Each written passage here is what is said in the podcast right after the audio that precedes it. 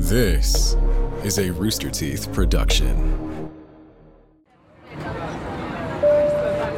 February 6, 1996. Birgenair Flight 301, a Boeing 757 with 189 people on board, is taking off from Puerto Plata, Dominican Republic, bound for Frankfurt, Germany, with scheduled stops at Gander, Canada, and Berlin, Germany. Most of the passengers are German at the end of a Caribbean package tour holiday and are eager to get home.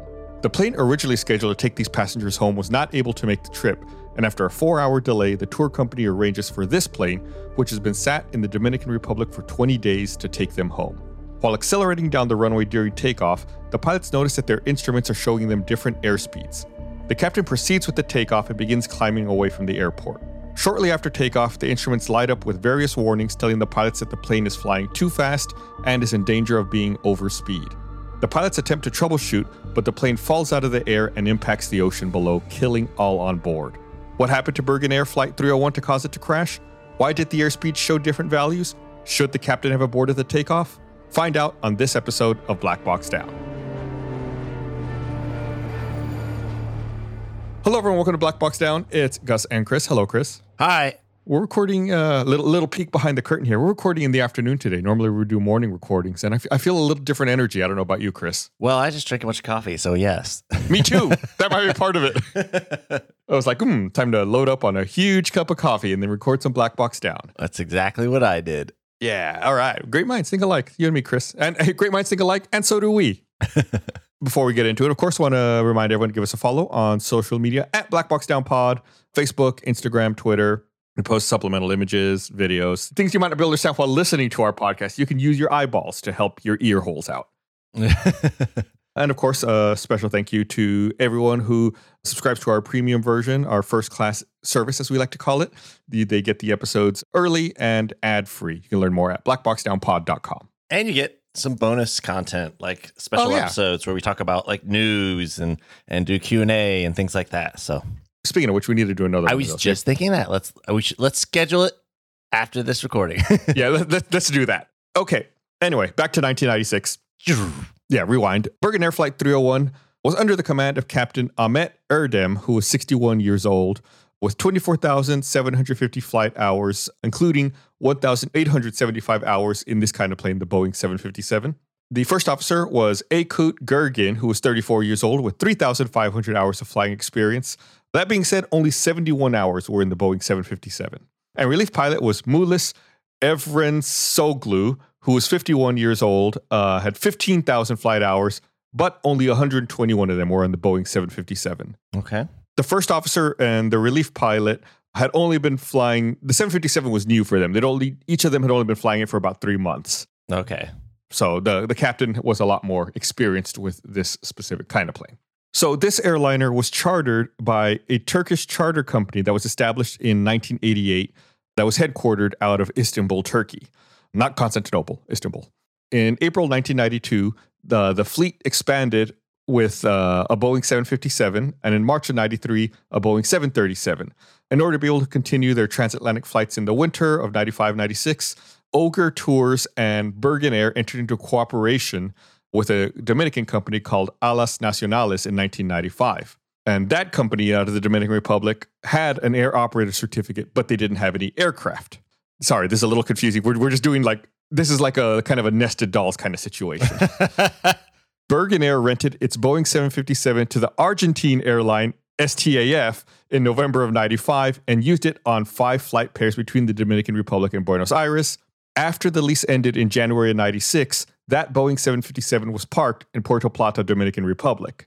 And that was this plane. It sat at the airport for 20 days. Okay. So the the the, the summarized version is Öger Tours and Birgenair. Uh, oh, I guess Birgenair actually owned 10% of Öger Tours, and they entered into a partnership with this other Dominican company. And Birgenair rented this specific 757 to an Argentine airline. That lease had just ended three weeks, 20 days before this accident. And then since this the lease had ended, this plane had been sitting in the Dominican Republic for 20 days.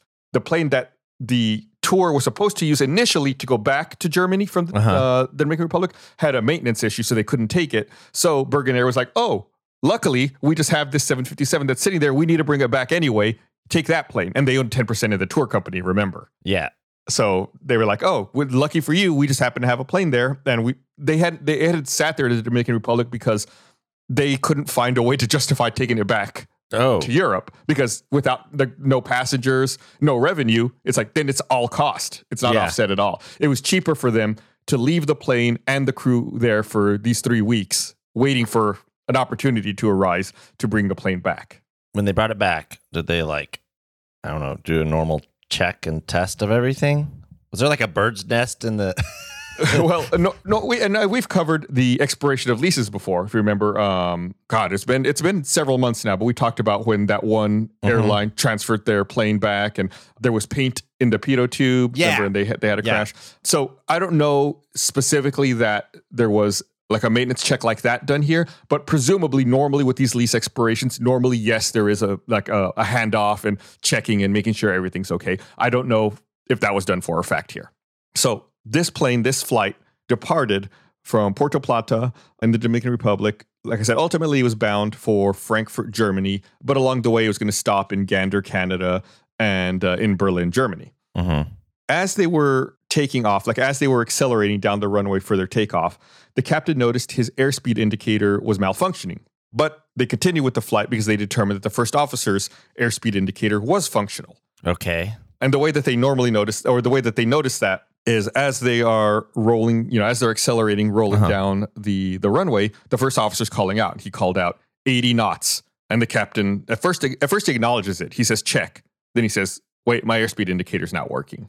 Then he says, let's just use yours. It, it- he says not working, as in like it's the wrong numbers or not picking up anything, or I don't remember. I don't know exactly what it was doing. I believe at the time it was just showing a much lower number and wasn't really accelerating. okay. So like obviously there's a discrepancy and it wasn't accelerating like it should have been. Okay. So you know they they you know he he says let's just you know, to the first officer let's just use yours. You know, meaning that the first officer hmm airspeed will be the one that they use. 90 seconds after takeoff. So, like I said, I guess I should continue that thought I had. So, they, they accelerate through 80 knots. The first officer keeps doing his speed call outs, then, you know, calls out V1, which is the speed at which they're committed to the takeoff. Yeah. They, you know, they have to take off at that point. There's not enough runway left. And then, you know, they call out their rotation speed and they rotate and they begin climbing. 90 seconds after takeoff, at an altitude of 2,500 feet, air traffic control instructed the flight to climb to flight level 280, which is 28,000 feet, uh, and the autopilot was engaged. At this point, the pilot's airspeed indicator began showing speeds. It like it's like, oh, now it's working, uh, and it showed that the speed came on and started increasing, which he expects they, they they should be accelerating. And then shortly after that, they started getting some warnings in their instruments. They got warnings that indicated rudder ratio and Mach airspeed trim. And at this point, the captain's airspeed indicator was showing that they were going 300 knots, but the first officer's airspeed indicator was showing 220 knots. So now they're, you know, they're starting to get warnings. They the, the airspeed's working for the captain, but it's not showing the same thing as the first officer. So now they don't know what's going on. Yeah. At this point, they assume that both of their airspeed indicators are wrong. Both of them.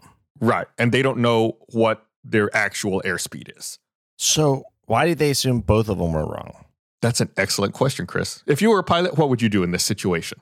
Oh, geez. Um, Of course, you've never, you've really you've never flown a plane. You've been a passenger many times, but that's about it. what would I do to try and figure out which of the air, which of the airspeed things are correct, or what would I just do in general? Sure. Like, do you, do you know of a way to check which one's correct, or if either of them are correct? Oh, That's man. a trick question. Don't feel bad if you can't answer Yeah, it. no, I don't know. There's not like a third one. Is there's not like a a, a, a third airspeed or another one? There is a third airspeed indicator. That's what I. Okay, cool. That's what I thought. uh, yeah, there, there is a third. There's a standby instrument that they can use, and then you know you look at the three, and whichever one doesn't match, that's the wrong one. yeah, They didn't do that. they didn't. No, they assumed that both airspeed indicators were wrong, and they began checking circuit breakers, or they began pulling circuit breakers to try to silence the warnings because these warnings are going off, you know, constantly. So they, you know, they have the relief pilot come up and start resetting some of the circuit breakers to try to get the warnings to be quiet. That doesn't seem. Is that part of the checklist? No, it's not part of the checklist. Mm. and uh, like I said, they were they were flying with the autopilot, or I should say, 90 seconds after takeoff, they engaged the autopilot. The autopilot pulls its airspeed from the pilot side, Which wasn't working. which was the wrong one. Well, or not the you, you, the way you said it was better, which is the one that's malfunctioning. Or at least one of the malfunctioning ones. Correct. And the one that was malfunctioning on the ground. Yeah. So why would they do autopilot to that one? Can you redirect the autopilot to? Well, they didn't know which one was working at all, so they shouldn't. Correct. They thought they were both broken. So then why would they autopilot at all? They, they it was probably a force of habit thing at this point. They're Oh. taking off. They turn on the autopilot and like, uh oh, now all these warnings are popping up. Let's start pulling circuit breakers. The autopilot increased the pitch up attitude and reduced power to the plane because it's reading the higher airspeed. Remember, the It- captain said mhm. 300 knots. So the plane's trying to slow, Slow down. Slow down. Right. But that's going to make them stall because they're not actually going that fast. Right. The first at this point, even though the captain says the captain's speedometer or airspeed indicator says 300 knots, the first officer's it says 200 knots and is decreasing. So the plane's pitching up, reducing power, and they're losing speed. And the confused captain decided to try to reduce thrust because he thought they were flying too fast because his speed or his airspeed, I keep wanting to say speedometer, his airspeed indicator was showing a much faster speed and they were getting overspeed warnings. And at this point, the stick shaker starts going off. War, you know, and the stick shaker normally activates when Uh huh. the plane's about to stall. So the stick shaker starts rumbling, warning them that they're flying too slow and the plane was approaching a stall. And you know, the plane at this point starts becoming unstable. It starts to descend. Yeah. And the stick, that should definitely. I mean, what is that reading off of? You know, that's a, that's an interesting question, Chris. Um, I don't. Okay, so I don't know 100% for certain where it pulls that data from on a 757, but it would definitely be through a separate system than than what is re, what is supplying the airspeed. So by the time that the captain decided to increase thrust to full, Mhm. the plane was in a nose up attitude, and the, because of that, the engines could not receive adequate airflow to match that increase in thrust. So yeah. you know, he, Yeah. you know, the, the captain gives it full power, but the plane's tilted so far up that there's not smooth airflow coming into the engine, so it's disrupted, and they're not able to really give the power that's demanded of them. So what's it do? Just kind of like again stall almost. Well, The left engine flames out, oh. but the right engine keeps working, which then causes the plane to start spinning. Oh no. Wait, and, and it flames out because it's like it can't get Enough air. it can't get enough air. Okay, Right. yeah, because it, it, it the air like pushes the turbines and stuff. Exactly. So then now, since the right engine is at full power and is giving a little bit of thrust, or it starts, you know, pivoting the plane around almost like around that left wing, since the left engine is flamed out. So they're tilted up, spinning in circles. They're like and spinning in circles. Correct. And then the plane inverts and the ground proximity warning system sounds just before the plane crashes into the Oh. Atlantic Ocean, What inverts is in like goes upside down. it goes upside down. Mm-hmm. If you think about it, you know, again, since the right engine is giving thrust, not only is it, you know, kind of turning to the left because the left engine's not working, since it's providing thrust on the right side but not the left side, the right wing's generating lift and the left wing is not generating as much lift. So then it's like it starts banking and then goes upside down, basically. That is crazy. We haven't talked about a lot of upside down planes. It doesn't happen that often. No. Yeah. Okay. And and and how long does this last? Like from say, I don't know, I guess whenever he increased the thrust, the the captain, to whenever they hit the ground. Like how what is that time span? Oh, it was not very long at all. Um, it was m- at most maybe a minute and a half or two minutes. Wow. They don't actually climb very high at all. I think the peak altitude they reached was like 7,200 feet. And then they start descending after that. So then, you know, Yeah. when they're trying to recover, it's it's not They don't have a lot of time. right. They're not very high. It's not a very long time at all. And yeah, I think by the time from the time they invert to the time they uh, hit the ocean, it was like 10 seconds maybe. Uh, they were already pretty low by that point. Can you recover from being inverted even if you were high up? It depends. It's possible, yes. The the plane is not designed for that. You know, things may break and not work right, but it, I think depending on the circumstances, yeah, if you have enough altitude, it would be possible. But that doesn't address the oh, and in fact, actually, remember we talked about the FedEx 705 Uh-huh. attempted hijacking? Oh yeah. Those pilots did invert the plane to try to fight off the hijacker. That's right. And that plane continued to fly. That plane actually just retired Yeah, uh, at the oh, end of yeah. 2022. Yeah, someone like sent a uh messaged us on like Twitter about it. I think. Yeah. and it was like, yeah, December just a month ago or two months ago. Yeah, it, that, that plane continued to fly for decades. So it, it, it is it is possible. Yes. Granted, that was not a 757. That was a, a different kind of plane. But yeah, it, it, it definitely is possible. But again, there may be unforeseen Mm-hmm. problems that arise because of that.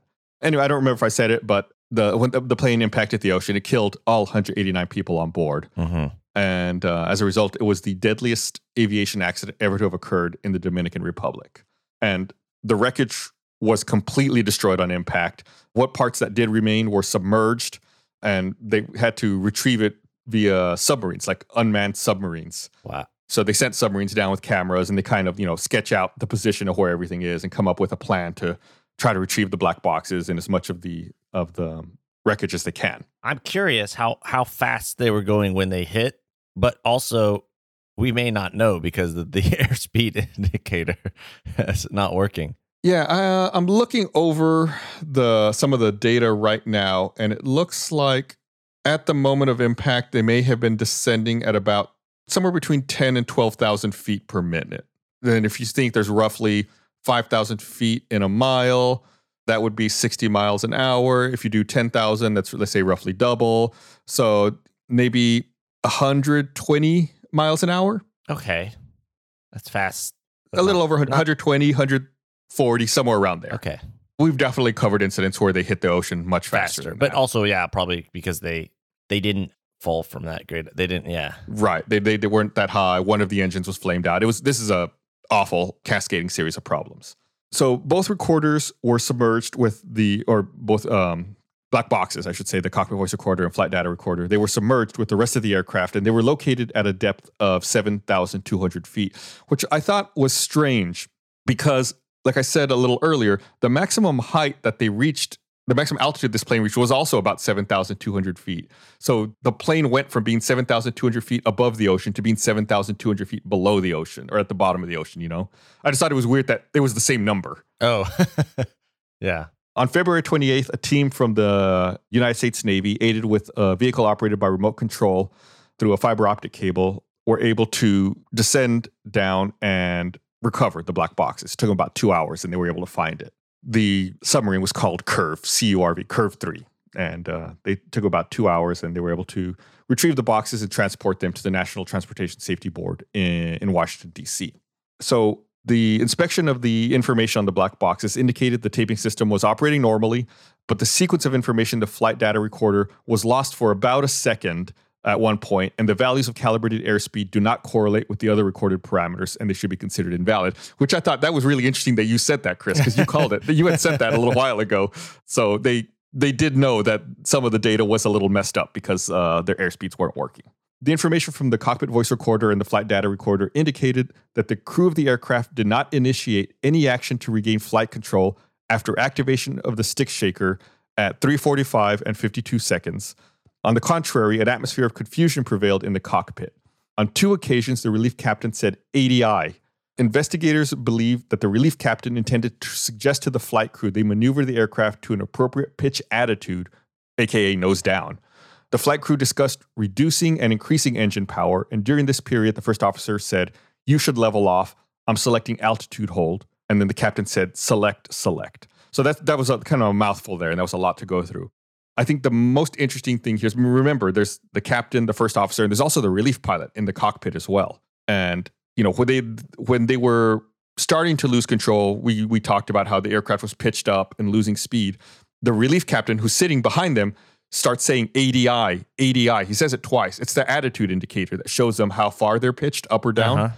You know, like he's trying to tell them Look, at the 88. Look at yeah. the ADI. Lo- like nose down, level off, because they're they were starting to pitch up Yeah, uh, really dangerously. that's frustrating. Yeah, I feel like maybe he should have been more assertive Mm-hmm. in But- you know in saying that because they were probably just they, they, they were probably so preoccupied they probably didn't hear him or ignored him. So the investigation was done by the Dominican Republic government's General Directorate of Civil Aviation (DGAC), and they determined the probable cause to be the crew's failure to recognize the activation of the stick shaker as a warning of imminent entrance to the stall and the Mhm. failure of the crew to execute the procedure for recovery from the onset of loss control. And that, that kind of just summarizes everything we've talked about and everything we know so far. the plane stalled and the crew did not recover appropriately. So the big question is why? Mm-hmm. Like how how did they get here? How did this happen? So to again, we're going to rewind a little bit here.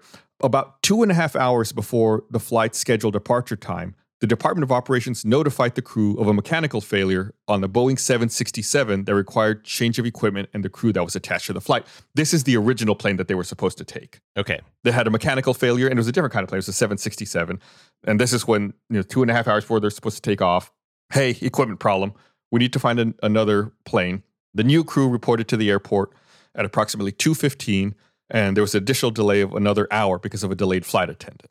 So this is kind of all going on before they even take off. You know, they have to get a different plane, they have to get a different crew, they have to wait for the flight attendants to show up. Remember, these this crew had been in the Dominican Republic for 20 days, waiting for the opportunity to get back home. Just chilling for that long. Like, so the, I didn't realize the crew was all there. Yeah, I mean, they're they're also there. They're waiting for the opportunity to take the plane back That's home. That's crazy. that They're just like, yeah, just chill here for like a month or so. We don't know. Yeah, and that's cheaper than flying the plane back. Wow. So that, I mean, did, were they just like on vacation? Yeah, I don't. Yeah, that that's a good question, Chris. I don't know. I assume they just like hang out and wait around to get a phone call. You know, just be ready at any moment to go. sounds kind of cool. a little like vacation. Yeah, but you, you, it's also stressful because you have to make sure you know if you're the pilots, and I'm I'm not sure the rules for the flight attendants. But if you're the pilots, you have to make sure you're getting the appropriate amount of sleep. mm-hmm. Yeah. I don't know about the rules in the Dominican Republic or elsewhere, but in the United States, the FAA says you cannot operate an airplane within eight hours of having an alcoholic drink. And the blood alcohol, you cannot show any effects of being under the effects of alcohol, and you cannot have a blood alcohol content level of higher than 0.04. So even though you're vac- you're quote unquote vacationing in the Dominican Republic, you can't drink and you have to be getting plenty of sleep every Yeah. night. They can't be like having a drink on the beach and then they're like, hey, we got to, need, we need you to fly. You're like, oh, crap. Like now I gotta wait eight hours. so there, it's uh, there are you know extenuating circumstances and other rules to keep in mind there. So the flight finally initiated takeoff at about 3:42 Universal Time, which is 11:42 p.m. local time. They're UTC minus four. So it was a, a nighttime flight. It was just before midnight that they're taking off. After a few seconds, the first officer made the standard call of 80 knots, to which the captain answered his airspeed indicator was not working. The first officer confirmed his indicator was normal, and the captain indicated to the first officer he read the different velocity or he, that he read the different velocities in order to continue takeoff. The affected takeoff continued normal, and at 3:42 and 27 seconds, the captain announced that his airspeed indicator started to work. Uh, and at this time, the aircraft had reached an altitude of 576 feet and a ground speed of 121 knots. At 3:44 and 7 seconds, at an altitude of 3,500 feet and a ground speed of 273 knots, the captain ordered the autopilot to be connected. So this is kind of like a more detailed timeline of everything that happened uh, on the takeoff. At 3:44 and 28 seconds, this is 21 seconds after they connect the autopilot. Uh-huh. The captain communicated something abnormal was happening, and he repeated it again 15 seconds later. I think at this point, this is when they start to see the some of the warnings start to pop up. And the first officer confirms that something abnormal is happening, communicated to the captain his airspeed indicator was showing 200 knots and decreasing. And at this time, the aircraft had an altitude of 5,344 feet with an indicated airspeed of 327 knots and a pitch attitude of 15.1 degrees. And the captain responded that both indicators were incorrect. And he asked, What should we do? Immediately ordering a check of the circuit breakers. That's not what you want to hear, by the way. The the first officer and the relief captain remember, and the relief pilot, remember, they are new to this kind of plane. Uh-huh. The pilot who knows and who has flown this plane a lot asks, What should we do? Ugh. and then orders a check of the circuit breakers. At 3:45 and 4 seconds, the captain commented that things happen when an aircraft remains on the ground for a while, like asymmetry of the elevators and other things. 7 seconds later he said, "We do not believe them." And he's referring to the the warning messages that were that they were getting in their instruments. We don't believe them. Right. He's thinking that they're false warnings because uh something's wrong with the plane. They don't know he doesn't know what. And in his mind, it's because the plane's been sitting outside for 20 days. You know, like he, he mentions maybe the elevators are asymmetrical or something else happened because the plane was sitting around for 20 days. Yeah. Okay. He think yeah, the bird nest. Right, the bird nest theory, as we'll call it. At 3:45 and 28 seconds, at an altitude of 6,688 feet, with an indicated airspeed of 352 knots and a pitch attitude of 15.1 degrees, with the center autopilot connected and the overspeed alarm sounded, And the captain commented, This is not important, and ordered the circuit breaker for the overspeed warning pulled, interrupting the sound of the alarm. And I mean, he's kind of on the right track. He's right. They're not going over speed, Mm-hmm. but you know, they're pulling the circuit breaker for it. And I just want to also note, even though I said it's an indicated airspeed of 352 knots, that's the airspeed from the captain's side. That's not what their actual airspeed was. Okay, but did we determine if both if the the first officer's airspeed indicator was actually not working? Oh, I haven't I haven't talked I haven't said that yet. That's a that's a good question, Chris. We're gonna get to that. At this time, the aircraft had an altitude of 7,040 feet and an indicated airspeed of 349 knots and a pitch attitude of 14.8 degrees up. At 345 and 52 seconds, the sound of the stick shaker began, and the automatic pilot remained connected and the auto throttle and VNAV disconnected. So the autopilot's still on, but the auto throttle and some like parts of it are starting to disable. At an altitude of 7,132 feet and an indicated airspeed of 323 knots and a pitch attitude of 18.3 degrees up, the power of both engines was reduced. Five seconds later, power to both engines was restored. There was an increase of pitch attitude to 21 degrees up, and then the automatic pilot disconnected. The pitch attitude was unstable from 21 degrees up to 5 degrees up.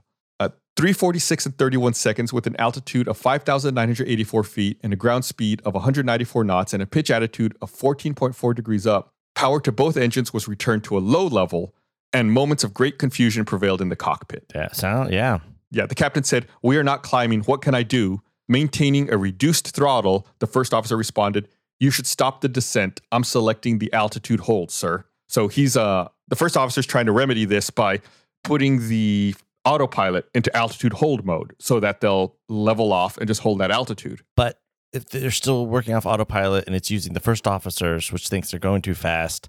The captains. Yeah, sorry, the captains, and it says altitude hold. mm, that, that that just makes it worse, right? Well, the problem here is that the autopilot had just disconnected a few seconds Just before this. disconnected. Right. It had disconnected 39 seconds before this, and they didn't realize it because the plane was in such an unstable flight that the autopilot didn't know what to do. So it disconnected itself. So even though he selected altitude hold, nothing happened because the autopilot didn't know what to do with the plane Uh huh. because it felt like it couldn't control it. It was, yeah, you know, we talk we talk about sometimes. This is a Boeing plane. We talk about on the Airbuses sometimes about how there's like flight envelopes that you're restricted to, so that you don't do anything too crazy to the plane. Like this plane is now outside of that kind of envelope. And so the, the the autopilot's like, I'm not touching this. Yeah, that's on you. You you you fix this. 21 seconds later, at 346 and 52 seconds, the captain asked about the position of the power levers, and the first officer responded that both were pulled back. Immediately, the captain ordered, Throttle, don't pull back. Uh, the first officer responded to him, Okay, they are open, they are open. At 346 and 57 seconds, they increased both power levers, but at 346 and 59 seconds, which is two seconds later, the power to the left engine was reduced to a low level, and the power of the right engine was maintained at a maximum power. At 347 and 3 seconds, at an altitude of 3,520 feet and a pitch attitude of negative 53.3 degrees, decreasing to negative 80 degrees, and a bank angle of negative 99.8 degrees, power continued to be asymmetrical. So the left engine is at this point reduced, the right engine's maintained at maximum power. Their pitch attitude is negative 80 degrees, so it's approaching straight down into the ocean. negative 90 would be straight down, so they're almost straight down. And a bank angle of negative 99.8. They're starting, at this point, this is when they're starting to roll over and invert. Mhm. This is this is crazy. Like how they end up doing this. there is a an, um I'll, I'll post this on social media there's a the ntsb did a recreation like a computer simulation of the instruments the airspeed and like a little uh, rough computer model of what Mhm. the plane looked like during the flight it's like a five minute long video i'll post this on social media but it's it's when you watch it you're like no plane should not be moving like that Mm-hmm. it, it looks awful it's terrible I'm doing my best to try to talk through it all and Yeah. describe it here, but you should definitely check out our social media and, and see what it actually looks like. At 347 and 9 seconds, the ground proximity warning system began to sound whoop whoop pull up. And at an altitude Wait, of 2000 Wait, whoop Mhm. whoop. that's like the sound it makes like an alarm. Okay, okay. Pull up. Yeah, I, am I'm trying to recreate it, Chris. I'm I'm I'm, I'm your soundboard here. Sorry. It's not like a party. It's not I didn't think. I just. want- okay, sorry. Go ahead. That's what it said in the report, Chris. I had to I had to read it. It says Now you've got me feeling self-conscious about it. whoop, whoop. So uh, it, the ground proximity warning system says whoop whoop pull up at an altitude of 2,368 feet and a pitch attitude of negative 17.6 degrees and a bank angle of negative 9 degrees, varying these parameters two seconds later until impact with the Atlantic Ocean, 14 miles northeast of Puerto Plata, with a pitch attitude of negative 34.3 degrees and a bank angle of negative 34.6. All occupants died, and the impact resulted in 100% destruction of the aircraft. Mhm. Okay, so we kind of gave an introduction, an overview, kind of talked about it broadly. We just went through a play by play of uh, everything that happened, not only in the flight, but leading up to it and who, who owns what company and what happened to this plane and where it was, the awful aerobatics that this plane went through before impacting the ocean. And I, I, I quizzed you earlier, and then you, you answered correctly. I'm, I'm, I was very impressed by that. You, you know, you, I asked you when you have two airspeeds that are disagreeing, what do you do? And you were right. I didn't mention it. You knew. You look at the third, the standby instrument to determine which airspeed is correct, right? Yeah. And so, so far, I believe we're operating off of the bird nest theory. Do you have any uh, updates to the bird nest theory, or do you have any any new uh, any new thoughts on that? No, I mean, so f- I think based off of the information we got, bird nest theory, something was wrong with one of the, uh, at least the captain's airspeed reader, and Mm-hmm. then bad, incorrect, like problem solving and reliance on autopilot led to all this. That that that's that's what I'm at right now. I think you totally nailed it, Chris. I think you are one. You are one hundred percent. We've done enough of it, enough of these episodes that uh, you can uh, you you can see right through it. You know what's going on. And the reason I'm asking you about it now is because the next couple sentences in the report really unravel the mystery here. Unravel that bird nest. Mm-hmm. These calibrated airspeeds correlate with a total block of the captain's pitot tube. When an aircraft has a blocked pitot tube, as the altitude increases, the indicated airspeed will also increase. The airspeed indicator will eventually be able to exceed the maximum operational airspeed, and the affected air data computer will generate an overspeed warning. So, all of this so far sounds like that the pitot tube that was feeding the captain's airspeed was blocked. And that, remember, we talked about how once they lifted off from the ground, he said, Oh, it started working and it just kept increasing in speed. It's because they were climbing. The pitot tube is blocked for an airspeed indicator. The airspeed indicator essentially acts like an altimeter. And the higher you go, the faster it says you're going. Like anyway, as you climb, an altimeter normally increases and shows your altitude. That's what the, that's all the airspeed indicator becomes. It becomes an altimeter, and as you go higher, it just shows you're going faster and faster. So they weren't really going faster; they were just Mhm. climbing. Okay. According to the calculations of the manufacturer, when a block of the pitot system occurs at the same time as the aircraft ascends, the pressure diminishes and the air trapped in the system expands, giving a directly proportional increase of the airspeed indication in relation to the altitude. The increase showed by the flight data recorder corresponds with the calculations made by the manufacturer. See, I, I, just, I just gave the explanation. That was the, the technical the technical side of things. Also, the tests in the simulator, they simulated ice blocking the pitot tube just to see what would happen Uh huh. verifies with similar indications why the accident occurred. Also, in the simulation, the same selection of the center automatic pilot was used, and the overspeed warning and stick shaker occurred in a similar pattern to that of the actual flight. That being said, they're Uh-huh. departing the Dominican Republic. You don't think there's gonna there's there's probably not ice. Yeah, yeah. Even though it is February. Right. It's probably still, you know, in the low 70s Fahrenheit. It should be well above freezing. The departure was planned at night over water in a passenger transport aircraft completely equipped by instruments. The existing meteorological conditions and the forecast for the area was favorable for the flight. This was also not considered a contributing factor to the accident. So, even though it's at night, good weather, even though it's over the ocean, should, the weather was not a factor. The dispatch procedures, including weight and balance and performance calculations, were appropriate for the departure airport within limitations of the aircraft. The estimated time en route until reaching the final destination required three pilots, which they were all on board. This was also not a contributing factor to the accident. The engines performed as certified by the manufacturer were certified as airworthy by aeronautical authorities. The structure of the aircraft, in agreement with the obtained evidence, remained intact until impact with the water. No evidence of any pre impact fire, explosion, or hostile activity. Okay. Crew members were all appropriately certified in the Boeing 757. However, it was determined the crew was not trained to recognize, analyze, and take proper actions in abnormal situations, such as the one they were presented with on this flight. During the course of takeoff, the first officer took reference of his airspeed indicator and made the call of 80 knots. The captain responded to him, check, but then two seconds later said, my airspeed indicator is not working. Meanwhile, the aircraft continued its acceleration for takeoff, and the captain verified the airspeed indicator of the first officer was functioning and ordered, You tell me, indicating to the first officer to say the velocities, taking into account only his airspeed indicator. Two seconds later, the first officer said V1 and rotation four seconds. After that, the aircraft was in the air. The purpose of doing that check at 80 knots, among other things, is to verify the proper functioning of the engines and flight instruments. The investigation concluded the captain underestimated the lack of indication of airspeed, and contrary to established procedures, he continued the takeoff. So that's saying established procedure at this point says if you have an airspeed disagreement, you discontinue the flight, you stop your takeoff. And they had not reached V1 yet, so there was still plenty of runway in front of them to stop. And they did the, you know, as part of this report, they do the performance calculations and they show that the aircraft would require 2,280 feet of runway to decelerate from 80 knots and they calculated the captain would have been able to accelerate until V1 and abort the takeoff, leaving sufficient runway. So if they had stopped immediately at that point when they said 80 knots, they would have been fine. If they had gone all the way up to V1 and then decided to stop, they would have been fine. There was enough runway still. They'd been there for a month. They wanted to leave. I think you're you're right on, Chris. Wait, really? I think so. I think they had been there for 20 days and I think they wanted to go home and they were like, we're just going to go. There's no way we can know that because, you know, they all died in the crash, but I think that was in the back of their head. Wow. I, I bet they were like, you know what? Let's just go. Let's just get out of here. Let's just go home.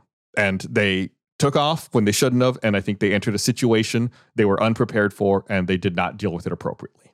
The Boeing 757 aircraft of Birgenair utilized five indicators with velocity information available in the following manner the captain's airspeed indicator, the first officer's airspeed indicator, the standby indicator, which is what you said they should have looked at, which you are correct, and two indicators of ground speed, both in the captain's and first officer screens. The flight data recorder only tapes the indicated airspeed from the flight computer of the captain.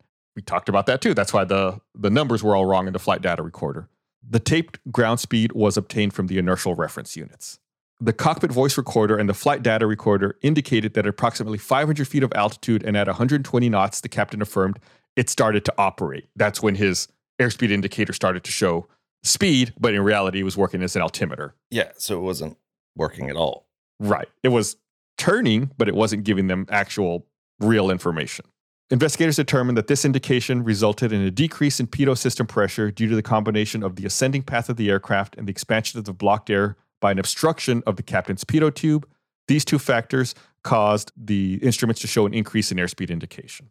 Investigators concluded the captain underestimated the importance of the discrepancy between airspeed indicators experienced during takeoff as a result of the apparently correct indication during the initial phase of the ascent. The cockpit voice recorder and flight data recorder indicated the crew activity in the cockpit was normal at the time flaps were retracted. Standard radio calls were made after departure, and the after takeoff checklist was completed, and normal automatic pilot modes were selected during the continued climb. So everything, despite the airspeed not matching, during takeoff, everything initially went just like it should, just as planned. Yeah.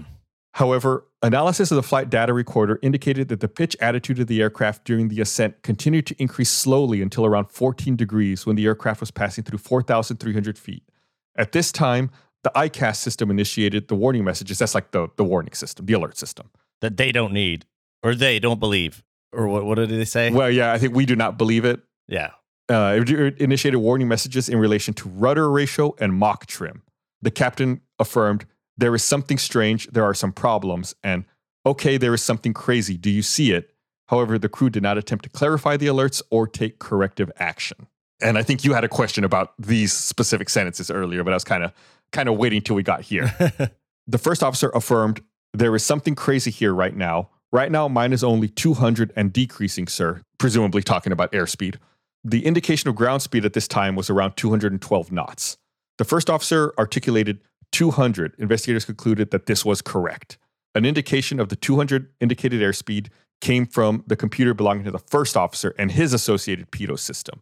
So they have separate pitot systems feeding each of their airspeed indicators, which is why the first officers continued to work, even though the captain's was blocked, presumably. No members of the crew mentioned the presence of the standby airspeed indicator in the cockpit. How? I don't know. That's the most that is probably the most frustrating part of Like, this how- entire. There's three people in there, and none of them at any point. They never mention it, despite the fact that should be the first thing.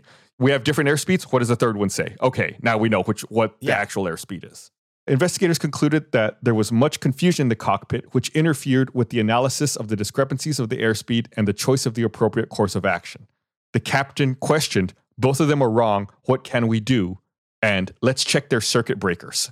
The first officer responded, Yes. And the captain said, Alternate is correct. The investigators concluded that this discussion was in reference to the airspeed indicator located in the center instrument panel. So, this is after all of this, this is them finally looking at the alternate airspeed indicator and then saying alternate is correct. But they start looking at circuit breakers before they look at that. Yeah. They look at it and then, you know, you, you know this because we already talked about it. They immediately forget about it. Pulling the circuit breaker thing is that messing anything up or just distracting them? Well, it's not necessarily messing anything up. They're doing they're mostly just silencing the alarms because there's no other way for them to do it at this point. So they just start pulling those circuit breakers. Really not what they should be doing anyway, but I don't think it it, it necessarily directly caused any additional problems. And although the affirmations of the captain and the first officer indicated that both crew members recognized that the indications of the alternate indicator were correct, they did not seem to understand the importance of comparing the three indicators. So they took the first step of looking at the third one, but then they don't take the next step of comparing it to theirs to determine which is correct. That's crazy. Yeah. None of the three flight crew members suggested the appropriate course of action to compare the indicators or to switch the instrument selector for alternate source to alternate to derive airspeed from the ADC of the first officer and its pitot system. So that way, yeah, so that the the autopilot would work correctly. Is that what you're saying? So like switch it to Right. like, hey, look at this one. Right. Don't don't pull your information from the captain's side, pull it from the first officer's side. Then that was there the whole time as well, and they don't do that. The alternate source was able to be converted for reference of relative airspeed for the autopilot system. The failure of the flight crew to realize the right course of action and to understand the reduction of displayed ground speed information on the screens indicated a lack of knowledge of the aircraft systems and a lack of crew resource management in the cockpit. We always we love talking about CRM here. Mm-hmm. Instead of taking definitive action to determine a valid reference for airspeed and to control the increasing pitch attitude, the captain initiated a discussion that forced the crew to rationalize the disparity of airspeed information. He provided information to the crew that what was happening is normal because of the extensive time the aircraft was not flying, and we don't believe them. His analysis prevailed in the cockpit for a period of 19 seconds, then followed. The relief captain then said, Shall I reset its circuit breaker to understand the reason? Birgenair's operations manual contains sections and letters titled Flights with an Untrustworthy Airspeed Indicator that offers to the crew recommended pitch attitudes and throttle position to allow safe climb, cruise, and landing. While the flight continued to climb, the crew members did not discuss or demonstrate that these procedures were available.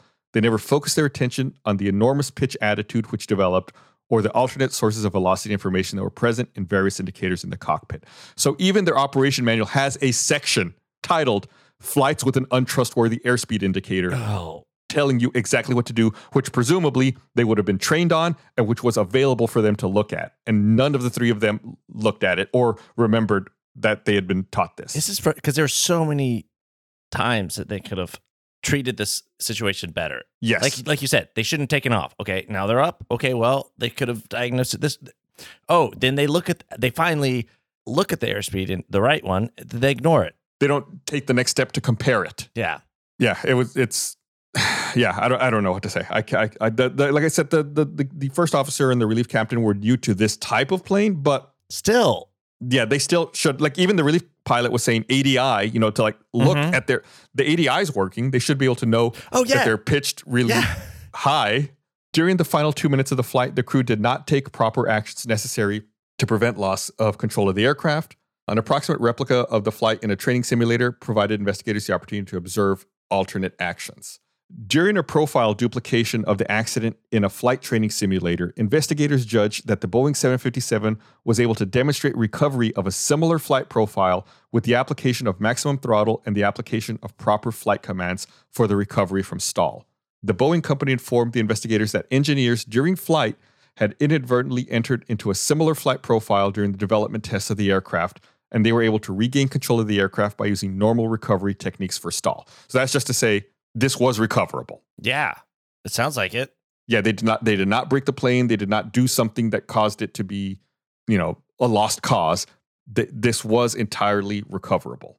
The information from the cockpit voice recorder and the flight data recorder indicated the crew of the aircraft did not initiate any action to regain flight control after activation of the stick shaker. On the contrary, an atmosphere of confusion prevailed in the cockpit. On two occasions, the relief captain said ADI. Investigators believe the relief captain intended to suggest to the flight crew they maneuver the aircraft to an appropriate pitch attitude, nose down. The flight crew discussed reducing and increasing engine power. During this period, the first officer said, You should level off. I'm selecting altitude hold. The captain said, Select, select. However, the flight data recorder indicated automatic pilot was no longer connected, and for that mm. reason, the altitude hold function was not available. Investigators concluded the atmosphere of confusion continued between the three pilots while the aircraft lost flight control and descended to the sea. So the autopilot was just turned off. Like Yeah. it wasn't it wasn't turned off. It had just disabled itself because it couldn't it couldn't help them at this point. And they didn't even realize it, I guess. Right. Yeah. They're just panicking and just start pushing stuff, trying to get something to work. Jeez. The investigation of the crew concluded their confusion was a result of lack of knowledge of the aircraft systems and a failure of procedural discipline. The final control loss resulted when the flight crew ceased to recognize the activation of the stick shaker as an imminent warning of aerodynamic stall, as evidenced by the fact they failed to execute the procedures for recovery from loss of control. Again, they just had to nose down, just level I- it off. I- just yeah, just oh. look at the ADI. and when the stick, and you know, we've covered this in multiple incidents. When the stick shaker goes off, you just slam it, you know, push that thing in, get that nose down. but who who knows what they were thinking? You know, if in the back of their mind they were thinking that they were going too fast, if they believed that, maybe they would think it was like break the mock plane. buffeting, Yeah. right? Or no, like that. This, it wasn't the stick shaker, but it was like the the wind violently buffeting the plane. Oh. I, I don't know that they don't ever say that Uh-huh. but maybe that's what maybe they didn't understand it was the stick shaker i don't i don't know But see, it feels like that would be your first instinct. yeah i can't begin to to speculate i don't know and uh, in their conclusion in the report it says the probable cause of the accident was a failure on the part of the flight crew to recognize the activation of the stick shaker as an imminent warning of entrance to aerodynamic stall and the failure to execute proper procedures for recovery from loss uh, from control loss. Before activation of the stick shaker the confusion of the flight crew occurred due to the erroneous indication of an increase in airspeed and a subsequent overspeed warning. So that's kind of it even kind of says you know they were distracted by this. Even though they weren't going over speed it was telling them that. Mm-hmm. so we've covered um, we've we've pretty much covered everything that happened here everything Yeah. that led up to it you know what the what the problem is but we never have uncovered why why was the captain's pitot tube stopped up Yeah. Was there a bird in it? was there a bird nest so unfortunately the plane was so destroyed upon impact with the ocean that they weren't able to recover the pitot tubes Mm. so they don't, they cannot definitively say 100% why that pitot tube was stopped up. However, Uh-huh. there is a theory, and it's a very credible theory. It's it's widely accepted that this was the case. This is what happened here. In this part of the Dominican Republic, there are a lot of bees and wasps. They think that there are there are specifically a kind of mud dauber wasp. But it's not a bird's nest. It's a bee bee's It's nest. a it's a wasp. It's a mo- it was most likely a wasp nest. A mud dauber wasp came in that time that the plane was parked out there. The plane was parked out there without covers on the pitot tubes. They didn't cover it. Is that normal to cover them? It should absolutely be covered. There there are I saw in some places it was claimed that they were left uncovered for 20 days and in other places it was said that they were only left uncovered for the last 2 days before the plane took off. So, I don't know exactly how long those pitot tubes were left uncovered, but they were left uncovered for a minimum of 2 days. And most likely mud dauber wasps like narrow openings and cylindrical holes to build their nests. And they they build like mud that's why their name you know they they they pack their nest with mud which then dries out and hardens and becomes super hard. And it's speculated that a mud dauber wasp came built a nest there and blocked up that pitot tube. Because the pitot tube was uncovered for at least 2 days. Yeah. Isn't part of getting ready to take off like going around and inspecting the pitot tubes and like checking for that stuff? Yeah, um, it is. It can be, you know, on a small plane, it's easy. You can look into it. Mhm. On a big plane like this, you can't see it from the ground. You need to get like a ladder and- Uh-huh. and look at it. They may have just looked at it from the ground and said, looks good. Oh, You know. and it was midnight. Right. It was also dark. Mm. So yeah, they uh They left it uncovered for a minimum two days, and they failed to perform tests to the pitot-static system before returning it to service, since it had been on the ground for 20 days. So it's a little unsatisfying because we don't know 100% for certain that's what happened, but that seems to be the very much like that is almost certainly what happened here. A wasp caused this plane to crash. The fact that it was an actual nest. Yeah, you you said bird nest, and I was like, oh man, Chris. there are some additional factors here that I want to read over, just because this also ties into some of the the conversation you and I had Mhm. in this episode.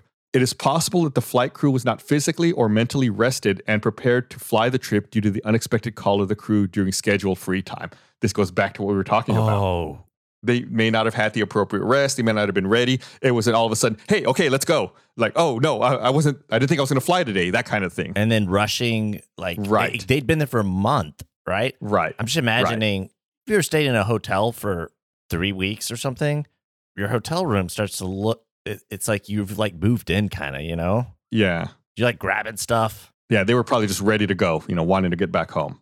Birgenair's training did not include crew resource management. There was a combination of training from outside sources that failed to provide continuity or an integrated approach to attaining the maximum efficiency of the flight crew. The operations manual of the Boeing 757 did not contain detailed information to provide the flight crew with a list of appropriate verifications to signal a discrepancy in the indications of airspeed, simultaneous activation of rudder, Mach trim, and other warnings, and a flight with an airspeed indicator that may not be trustworthy. And the alert system of the Boeing 757 aircraft did not include an alert of caution or warning when a signal of erroneous airspeed is detected. So even though this was recoverable, and even though I don't think the report doesn't blame the manufacturer or the aircraft for this incident, they did actually make changes to these alerts and these systems because of this crash.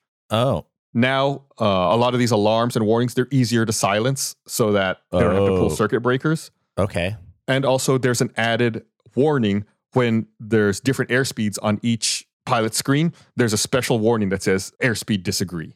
Okay. So it's like they shouldn't have to have changed those things, but they just like, hey, let's further clarify these warning. Yeah. Yeah, let's make it easier to deal with this stuff and to present the information to the pilot so they know what's going on. In fact, I don't remember which one it was, but I think we covered an, air, an episode where I said that they received the airspeed disagree warning. Hmm. I think we did that last year sometime. So you can see how it, you know, it, it is it is useful. It is some it is something that gets noticed. I guess it's that's a good way. This is like a unnecessary incident, right? I say unnecessary is an uh, unavoidable incident, Right. but at least something good came from it. Yeah, I think uh, these were some some really good changes that were made for to further safety for everyone else. But like like you said, it, it, like you said, it was unnecessary. They they should have just not taken off. They should have seen the airspeeds were disagreeing, be like, you know what? Let's you know let's let's stop this takeoff. Let's go back to the terminal. Let's have maintenance look at this. Granted, it's going to delay them a little longer. They want to get home, Yeah. but you know it, it, it it's it's the safe thing to do. Mm-hmm. But yeah, that's it for Birgenair 301. Awful crash that was entirely avoidable, but which did, you know, actually lead to some useful updates to the the alert and warning systems in uh, in these planes. Yeah. But uh, that's it. We'll be back next week with another episode, and don't forget follow us on social media at Black Box Down Pod. Like I said, I'll post that I want to see video that video. recreation from the NTSB. Yeah, it's. Uh, I'll send it to you right now when we're done recording. It's really really wild to look at. But yeah, we'll Oh. be back. Uh, oh, did you have something to say? Do we want to ask people to send us any incidents, uh, like news things or Q and A that we could cover in a first class episode? Yeah. Send us an email to blackboxdownpod at gmail.com and uh, we'll compile some of them and maybe answer some questions or you know find some things to talk about. Yeah, it- or you can message us on social media too. We also check. Oh yeah. we'll check it's also there. Yeah. anyway, we try to be as, as reachable as possible. Yeah. Sometimes we're slow and it because and we don't get to every message immediately, but we try to. We do our best. All right. Thanks for listening. Bye. Bye.